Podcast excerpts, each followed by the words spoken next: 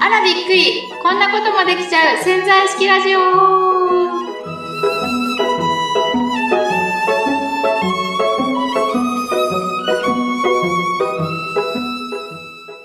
富澤さん。はい。何でしょうか黒羽さん。富澤さんって、占いって信じますか？占いですか？占い。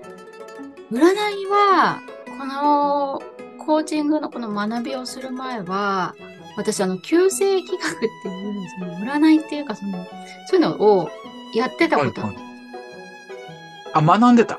逆に言えば。はい、学んでました。ああ。自分の人生何とかしたいっていう意思があったんで。うん。でも今やってるんですよ。やめちゃったんですね、もう。あの、この学びをして、もう必要ないと思ってやめました。ああ、なるほど、なるほど。はい占いって、なんていうのかな？こう、なんか法則性とかって、あり、あ、あるように話していながらというか、その占い師さんってね、はいはいあの、例えば手相だったり、先生術だったりっていうのは、なんかこう、法則性を見出して、お話をしてくれますけども、はいはいはい。まあ統計学とかね、そういうふうに言ってくれるじゃないですか。うんまあだから、一応スピリチュアルではないという形で、はいあの、僕は理解しているんですけれども、占いはスピリチュアルではない。ねうん。なるほどまあでもなんか、大方占いは、なんか、まあスピリチュアル系の話になりますよね。うん、どうなんですかね。黒羽さんはやってもらったことあるんですか？占い。僕は怖がりなんであんまり占いやってもらわないタイプなんですけどね。こう、こうなりますよとか言われたら怖いってことですか？怖いんです。おみくじとかもあんま引かないタイプですね。おみくじ引くのはなんで怖いんですか？というかなんか、決められちゃうの嫌だし、なんかお正月とかに引いて、大凶とか出たら嫌だなって感じ？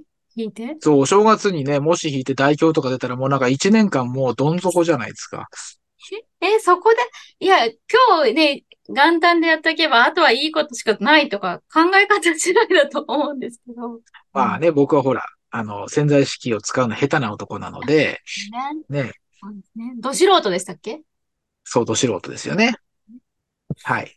まあ、あの、ちょっとそんな占いの話から入ったんですけども、今日のね、テーマ、はい。あの、潜在意識ってスピリチュアルですか？っていうテーマをね、ちょっと今日は富澤さんとお話ししてみたいなというふうにそうですね。思います。はい。あのね、ここ、ここのとこ今、今日でね、4回目なんですけども、はいその潜在意識の話が、こうまあ、意識を使って、えー、まあ、通常、通常では起こり得ないと言ったら変かもしれないけれども、あの、自分のね、えー、こう自己実現というか、そういうことをしていくみたいな話を少ししてきたと思うんですけど、まあそれをね、あの、スピリチュアルのように考えてしまう人もいると思うんですよ、潜在意識。ええまあで、も、あの、富澤さんと話してるとね、まあ潜在意識っていうのはそういうスピリチュアル的な、こう、なんていうの神秘的なものではなくて、はい。まあ意識というものを使ってね、再現性のあることをね、起こしていく。みたいな。な感じで僕は富澤さんと話してて思っているのでうん、その辺をですね、あの、まあ逆に潜在意識のね、専門家の富澤さんがどういうふうに考えているのかなと思って、はい。ちょっと今日はそんな話をしていきたいなというふうに思っております。ああ、私がじゃあ、その潜在意識はスピリチュアルかどうかっていうことに対してどう思っているかってことですか？まず。まあそうですよね。富澤さん自身がどういうふうに考えているのかなって思います。まあ、私自身は別になんだろう、こういう意識をしたからこういう現実が起こってるみたいなのが、ちゃんと理論的に、うん、つながってるんで、スピリチュアルなつもりとかは全くないんですけど、ただその出来事が起こることで、すごいこととかが起こるんで、多分、スピリチュアル的な目に見えない能力、あの、意識が開花して、スピリチュアル的な能力が私の中で目覚めているっていうのは事実だと思うんですよ。だから周りの方からはスピリチュアルだって見られることはよくありますね。うん、ただあ私自身ははいスピリチュアルだと。は思ってません。お？えっ、と、じゃあ、スピリチュアルだとは思っていないけども、どういうことですか？スピリチュアルである？多分私がこう意識をしたからこうなったんだっていうのは私の中で理論的にできてるんで、スピリチュアルなことだとは思ってないんですけど、だけど、周りから見たら、え、なんでそんなこと起こっちゃうの？ってあいう、なるほど。そう思われることで、スピリチュアルだと思う人もいると思うってことです。はいはいはい。あ、だからあれですよね。富澤さんがやってること自体にスピリチュアル感はないけれども、実際起こってくることとかを人にはい話し、お話しすると、それはスピリチュアル的な風に聞こえてしまう。内容のことが多いっていう、そういうことですよね。はい。うんなんか、そうなんですよ。まあ、ちょっと今日お話ししようかなと思ってるのは、私はまあ潜在意識についてすごくかん、あの、面白いなと思ったきっかけの話をちょっと鍵の話なんですけど、しようと思うんですけど、多分それを聞いたら、鍵鍵の話？鍵の話なんですけど、それを聞いたらはいそう、スピリチュアルだなって思う人がいっぱいいるんじゃないかなって思ってます。はいはいはい。はい。えっと、いじゃあちょっとその鍵の話、あ話。の、聞かせていただければと思うんですけども。はい。あの、はいある時、玄関の、私の家の玄関の鍵がかかりにくくなったんですよ。なんか出かけようと思ってうん鍵をかけようとするんですけど、なんかこうはい引っかかって、ガチャガチャやって、やっとカチャってかかるって感じなぐらい引っかかってたんですね。うんうんうん。はいはいはい。ただ、面白いことに、ただ家に帰ってきて鍵を開けるときは引っかからないんですよ。あ出かけるときだけ鍵はかかりにくくなってガチャガチャガチャガチャってかからないけど、でも帰ってきたときに引っかからないでカチャってすぐスムーズに開くんですよ。それって面白いと思いませんか？まあ、うん、うん、うん、どうかな。なんか、それは、僕も経験はあります。そうですかあの、で、あ、あ、開くと、開けるのと閉まるのとは、動作が逆なので、まあ、簡単に開くっていうのは、まあ、あの、でもいいかなと思います。なるほど。んで、はいで、それがね、私だけじゃなくて、夫もそうだったんですね。で、夫はすぐに、じゃあ鍵屋さんを、や、あのね、手配した方がいいかなって話になってたんですけど、はいはいちょうどその頃私この潜在意識のコーチングっていうかそういうことを学び始めてたんで、ちょっと自分でこれってどういうことだろうっていうことを考えてみたんですね。どういう潜在意識が働いているんだろうかっていうことを、まあね、面白いからちょっと自分で考えてみようと思ったんですね。で、考えたんですよ。ちょっと待ってください。えっ、と、鍵がガチャガチャ引っかかることに関し関して、自分の潜在意識がそこに絡んでるんじゃないかっていうふうに思ったとか考えたってことですよね。結局、私はいつも自分の現実、自分の身の回りに起こる現実っていうのは、自分の何らかの意識によってそのことが起こっているっていうふうに考えるんです。はいはい。はい。だから、その鍵がかかりにくくなるっていう私の現実も、私の何らかの意識によって作られたんだっていう立場を取ったんですよ、まず。うんわかります？わわわかりました。うん。かりましたか？はい。はい。はい。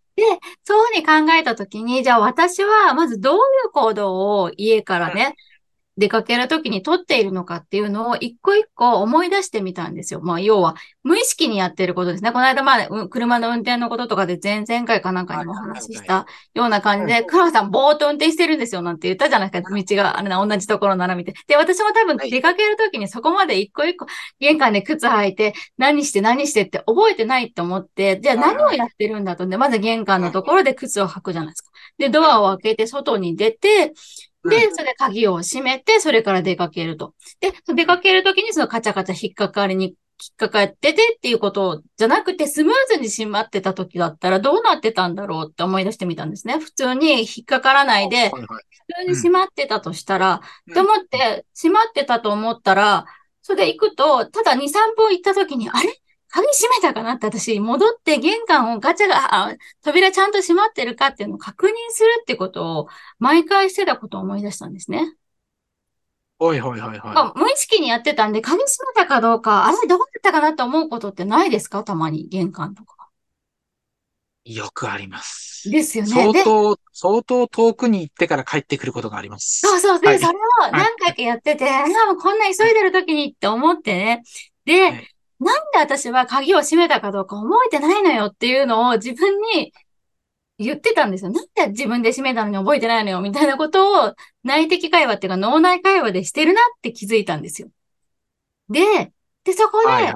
うん。あ、この脳内会話をしてるから、だからだっって思ったんです。なんでかっていうと、脳内会話をして、あの、なんで閉まってるって自分でね、閉めといて覚えてないのって、玄関戻って鍵閉まってた時ってなんだ閉まってるじゃんって思うじゃないですか。だとしたら、閉めたかどうかちゃんと覚えとけよって自分に多分突っ込んでたんですよ、私は。うん。ね、自分でやってんだからって。だとしたら、例えば鍵が、ね、ガチャガチャやってなかなか引っかかれて、閉まるってことをしたら、ちゃんと自分で閉めたって感覚はあるじゃないですか、その時に。そこは、そこは意識するってことですね。そうそう、意識になっちゃうわけじゃないですか。うん、引っかかって、なんでかからないのよって思うことで意識するから、ちゃんと自分がかけたっていう記憶をそこで残してたわけですよ。ああ、なるほど。やってたんだって自分で気づいちゃっただけです、そこで。はい。そのために私はこれをやってて、じゃあ私のためにこの潜在意識は気を使ってじゃないけど、やってくれてたんだと思ったんで、でね、そこでなんか自分で、あ、これはすごい悪いことだと思ってたんですよ。修理屋さん呼んで。なんでこんなひどいことが起こったんだろうと思って。でもそれって自分のためにやってて、引っかからったかどうか、鍵閉まったかどうか確認するって手間を省かせてくれてた。で、こうやって潜在意識って、すごいありがたいものじゃんって、その時に思ったんですね。感謝しようと思って、ありがとうって思って、で、その鍵を、もう一回ね、外で見るときに、ありがとう、私のためを思ってやっててくれたのねって言って、もう一回回したら、その引っかかってた何かがカチャって取れたんですよ。そしたら、それはあと一回も鍵が引っかかることなくてスムーズに閉まるようになったんですよ。で、それから治っちゃったって話なんですよね。これどう思います？黒羽さん。えーとね。何ですか？あのー、僕ね、そういう話大好きなんですよ。はい。大好き。大好き。大好き。そういう、あのー、なんていうの、なんかこう、理屈ではこう、ちょっと説明がつかないけれども、すごいな、あるなっていう話、僕大好きなんで、あの、うん、あの、なんつうの、大好きですって、本当に。ただ、まあ、あのそれを、こう、じゃあ、潜在意識っていうものをね、うん、スピリチュアル、さっきのね、スピリチュアルではないとかあるとかって話に、戻した時の話で考えると、その意識と、その鍵の引っかかりっていうのは、まあ物理的にはほら、繋がってないじゃないですか。はい、はい、はい。目に見えないね。うん。あの、例えば、こう、よくよく、よく言う潜在意識っていうのは変ですけども、はい、例えば、あの、潜在意識を使ってね、こう、例えば未来に起こることを、もう、今から口に出して言ってたら、うん、それが叶いましたみたいな話って、ね、あの、よく聞いたりするじゃないですか。それって、こう、まあ、口に出してることで、潜在意識の中にあるものが潜在意識になって、で、自分の行動にそれがこう移って、で、その行動力によって、その願いが願いが叶うのかなみたいなこう、なんとなく、こう、そのロジックがわかるから、うん、あの、その潜在意識ってものに対してスピリチュアルではないなっていうふうに僕は考えていましたけれども、はい、今の話は、はい、あの、そ、そこをもう超えちゃった話。超えちゃってますね。はい。あの、物理的なロジックが入り込めない形で、鍵がだから引っかかんなくなった。で、逆に言えば、鍵が引っかかんなくなったことで、また無意識状態に陥って、いつかは鍵が引っかかるようになるのかなって。でも私その時にちゃんと鍵を、あの、かちゃってありがとうって言って、もう私は大丈夫だから、ちゃんと鍵を閉めるから大丈夫で自分に誓ったんです。そこで決めたんですよ。そこでも心配じゃなくて、私はちゃんと鍵を閉めるから、もう大丈夫だよ、そういうふうにしなくてもって言って、あ心の中でですけど、で、こうやってやったら、もう、そう、それから私、そんなことする行為をしなくなりました。で、ああれはないんですか？あの、どっかま、2、3歩歩った時に、ああ、鍵閉めたかなって思うこともなくなった。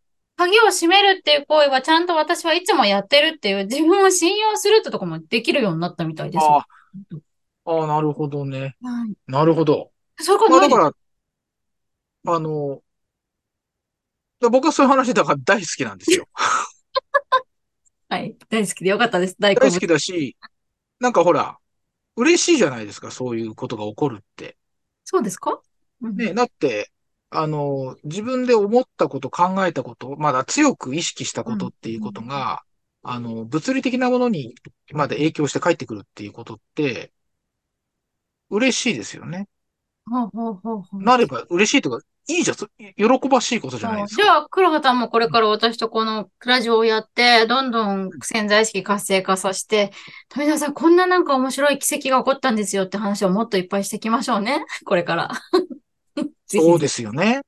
そうです、そうです。だから、多分富田さんはもうそういうの、なんか、このラジオの、こう、向かう先とかってもう、多分、そうですね。自分の意識の中で、ちゃんともう、つけてるわけでしょ？で、たし、確かに、で、このラジオを聞くことによって、皆さんも潜在意識がどんどんどんどん活用するやり方が分かっていただいて、いろんな奇跡を、このラジオを聞きながら起こすことをやっていくっていうことが、うん今日のね、鍵の話から自分もできそうってまず思っていただいたりとか、いいかなと思うんですけど、そうですよね。だから今、ポロッと、富澤さんの口から出た奇跡っていう言葉、うん。うんもうだから奇跡って言葉って、あのーある意味もうスピリチュアルだと思うんですよ、僕は。奇跡って。あのー物理的なロジックが介在しないで起こり得る、はい、はい、はい。喜ばしい事象のことを奇跡だと思ってるので、だからそういうことが起こるのであれば、あのーまあ、先ほど言ったロジックがある。ロジックといってもね、僕の中で思ってるロジックって本当なのかどうかわかんないですけども、なんとなく潜在意識が行動に移ってうん、行動が、えー、結果として実現するっていう、そちらではなくて、はい、はい。あの、自分の強い思いがうん物理的なものに、こう、なんか、えー、ロジックがないような形で作用して起こることも潜在意識の中ではうん普通にあり得るっていうことですよ。うん、もちろん。なんか考えるとそれってめちゃめちゃスピリチュアルな感じはしますけども、まあ、でも、富澤さんはそれをスピリチュアルと感じてない。はい。だって自分で意識。したことだし、自分の現実に起こっていることは自分の意識が作り出している、まあ潜在意識かなのか潜在意識かなのかは別として、だから、全部自分で答えが見つかると思ってるんで、こういう意識があったからだねとかってなってるから、じゃあその意識をこう変えたらこうなるよねっていう感じで、全然私にとってはスピリチュアルなものではないし、自分が起こしていることだっていう感覚なんで、目には見えないことですけど、引っかかってたのがどう取れたかとかね、そんなのは。でも、私にとってはそうですね。うん。あでも、あのーそこ結構大切なとこで、はい。富澤さんもススピリチュアルだと思ってたら、うん。多分、あの、ある意味、はい僕の中では、そ、その、その辺の伝えしてるんですけども、よくいる占い師さんと変わらなくなっちゃうんですよ。僕だったら。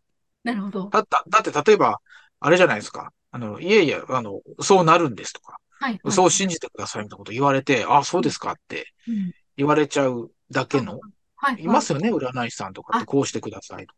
かじゃあ、私は、そうだ、そのちゃんと根拠が分かってるんで、自分の中で。こう、こう、こうなってるからこうなってるっていう、こう、根拠っていうか意識がこうなってるから、だからスピリチュアルだとは思ってないのかもしれないです。うん。うん。うんいや、わかりました。あのーなんかちょっと難しいテーマになっちゃったかもしれないでまあすけど。でも、うん、難か、難しいというか、だから、ど、ど、どこのし視点で見るかっていう話になってきますよね。そもそもね、スピリチュアルっていうのの定義を皆さんがどういうふうに考えてるかっていうのもまああるかもしれないですけどね。うん、うん、うん。あれ、まあ、まあ、ありますよね。ねまあ、い多分、スピリチュアルって、まあ、僕はなんかこう、神秘的なものっていう風な感じでイメージはしてるんですけども、それがもう、もうちょっと意識下で起こることだったり、うん。逆に意識とは関係ないところで起こることだったりっていうのって人で、人のこう考え方とか、スピリチュアルに関するイメージって違うとそうです。思うんでね。うん、すごい不思議なこと。うん。まあ、例えば幽霊がスピリチュアルで、うん。UFO はスピリチュアルじゃないかって言った。こう、またあるじゃないですか。宇宙人はなんか物理的にいそうだけど、お化けはいないよね、でもそれは黒羽さんのスピリチュアルっていう定義の中ではでですもんね、きっとね。もしかしたら逆違う違う今、うん今のは僕の話じゃなくて、そうなんですか？そういう思いの人もいる。だから UFO もスピリチュアルに入れちゃう人もいれば、UFO ってでもあれ宇宙とか物理の話でしょ？宇宙人っていう生物学的な話でしょ？でも本当いるかどうかはわかんなくないですか？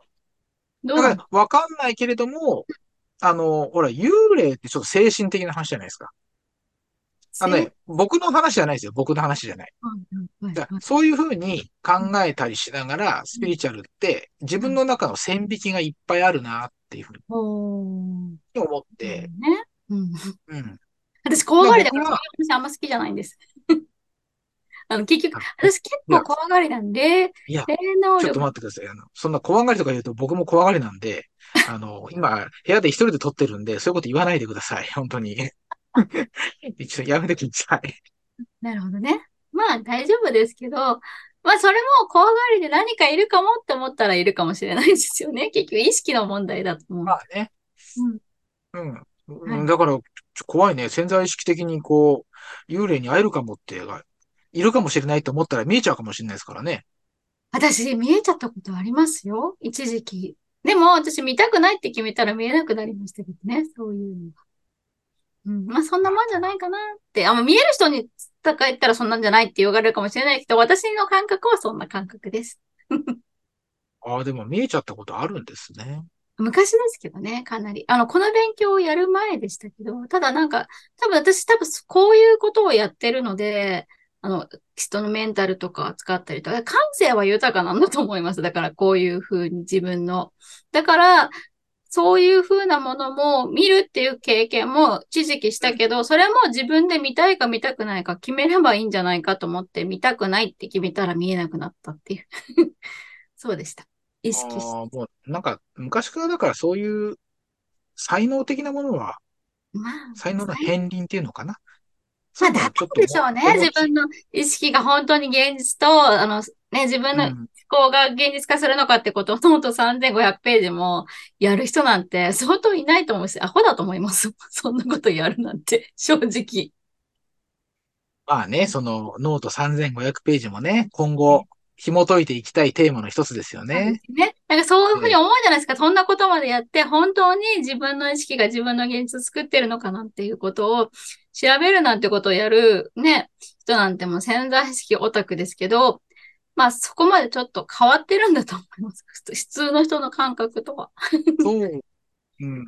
まあ、さっきのね、鍵の話にちょっと戻っちゃうんですけはいはいどそのね、あの、いや、戻るというか、さっきの鍵の話を普通にこんなことがあったんですよって言われたらうん、ちょっとそれ本当ですかっていう方もね、いらっしゃると思うんですけど、ねまあ、もちろんね、いると思うんですけどうん、あの、3500ページのノートの実績というか、うんうんうんうんあれ、年数で言うと何年でしたっけ？7年ぐらい、7年ですね。7年でしょ、うん ?7 年間実験というか研究をしてきて、うん、で、あの、そこに自分が体験した事実が詰まってるわけですもんね。はい。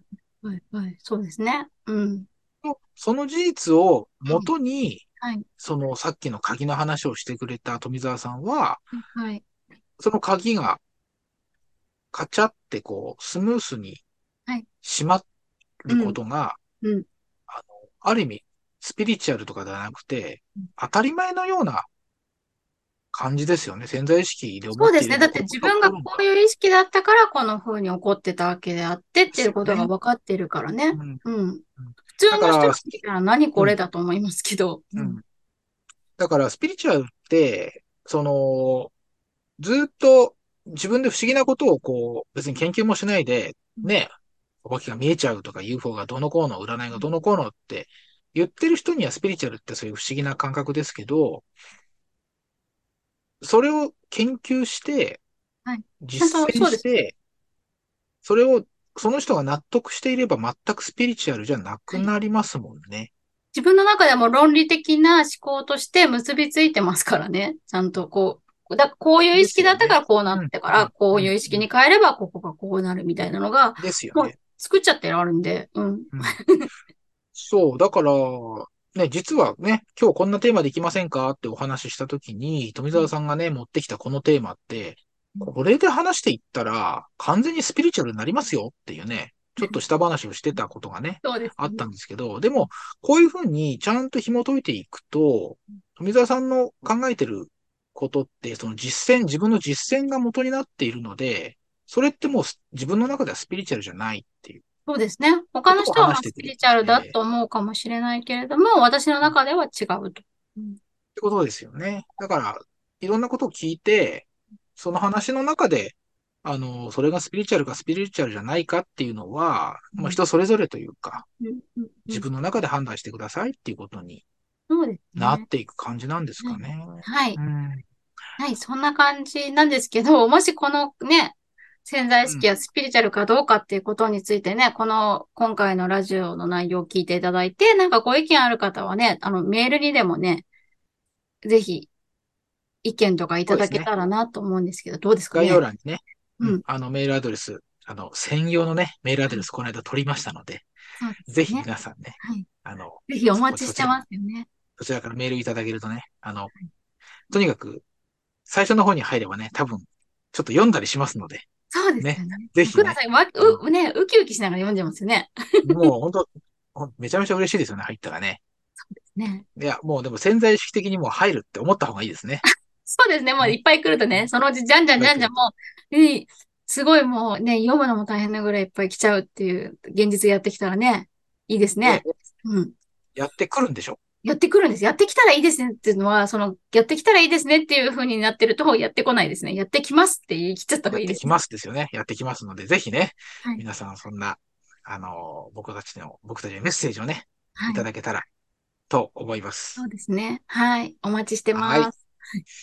ね、今日はそんな感じでそろそろお時間になりましたけれども、はい今日もね、じゃあ富澤さん最後の学びの一言をお願いいたします。はい。まあ、潜在意識は、まあ、スピリチュアルかもしれないですけど、私にとってはスピリチュアルじゃないっていうのが今日の学びっていうか、まあ人それぞれはい思い方によって違うってことですよね。はい。そういうことです。まあ皆さんもですね、この潜在意識ってものを使えば、あの、スピリチュアルとかそういうことではなくてね、あの、何か新しいことにこう、チャレンジしたこと、行動したことが、あの、その先にね、実現できるんじゃないかってことを、ね、あの、このラジオから少し、あの、学学んでいただくというかね、あの、感じていただければなというふうに。そうですねなんか今思って、もう一回今日の一言をもう、もうちょっと人言い換えると、潜在意識はすごく面白いってことかもしれないですね。こんな。面白い。うんまあ鍵面白いですよ。まあ僕も。も、ね、富澤さんと話してて面白いからこのラジオ始めちゃった感じなので、で潜在意識は面白いにしましょう、今日の一言。面白い。ね。いいですね。潜在意識は面白い。ラジオの題名変えたくなってきましたね。潜在意識は面白い。スピリチュアルかどうですかとかじゃなくて、潜在意識は面白いにすればよかったですね。はい。こん失敗しました。な感じで。まあ、まあね、そんな話はまた後ほど、富澤さんとちょっと打ち合わせしましょう。はい。そうですね。はい。じゃあ、今日はですね、そんな形でスピリチュアルではない、えー潜在意識がね、スピリチュアルなのって話をしましたけれども、皆さん、いろいろね、えー今日の話を聞いてお考えいただけたらと思います。はい。ぜひ、あご自分で考えてみてください。はい。それじゃあ、また次回、楽しみにしていてください。はい。今日も最後までお聞きいただいてありがとうございました。ありがとうございました。失礼いたします。失礼します。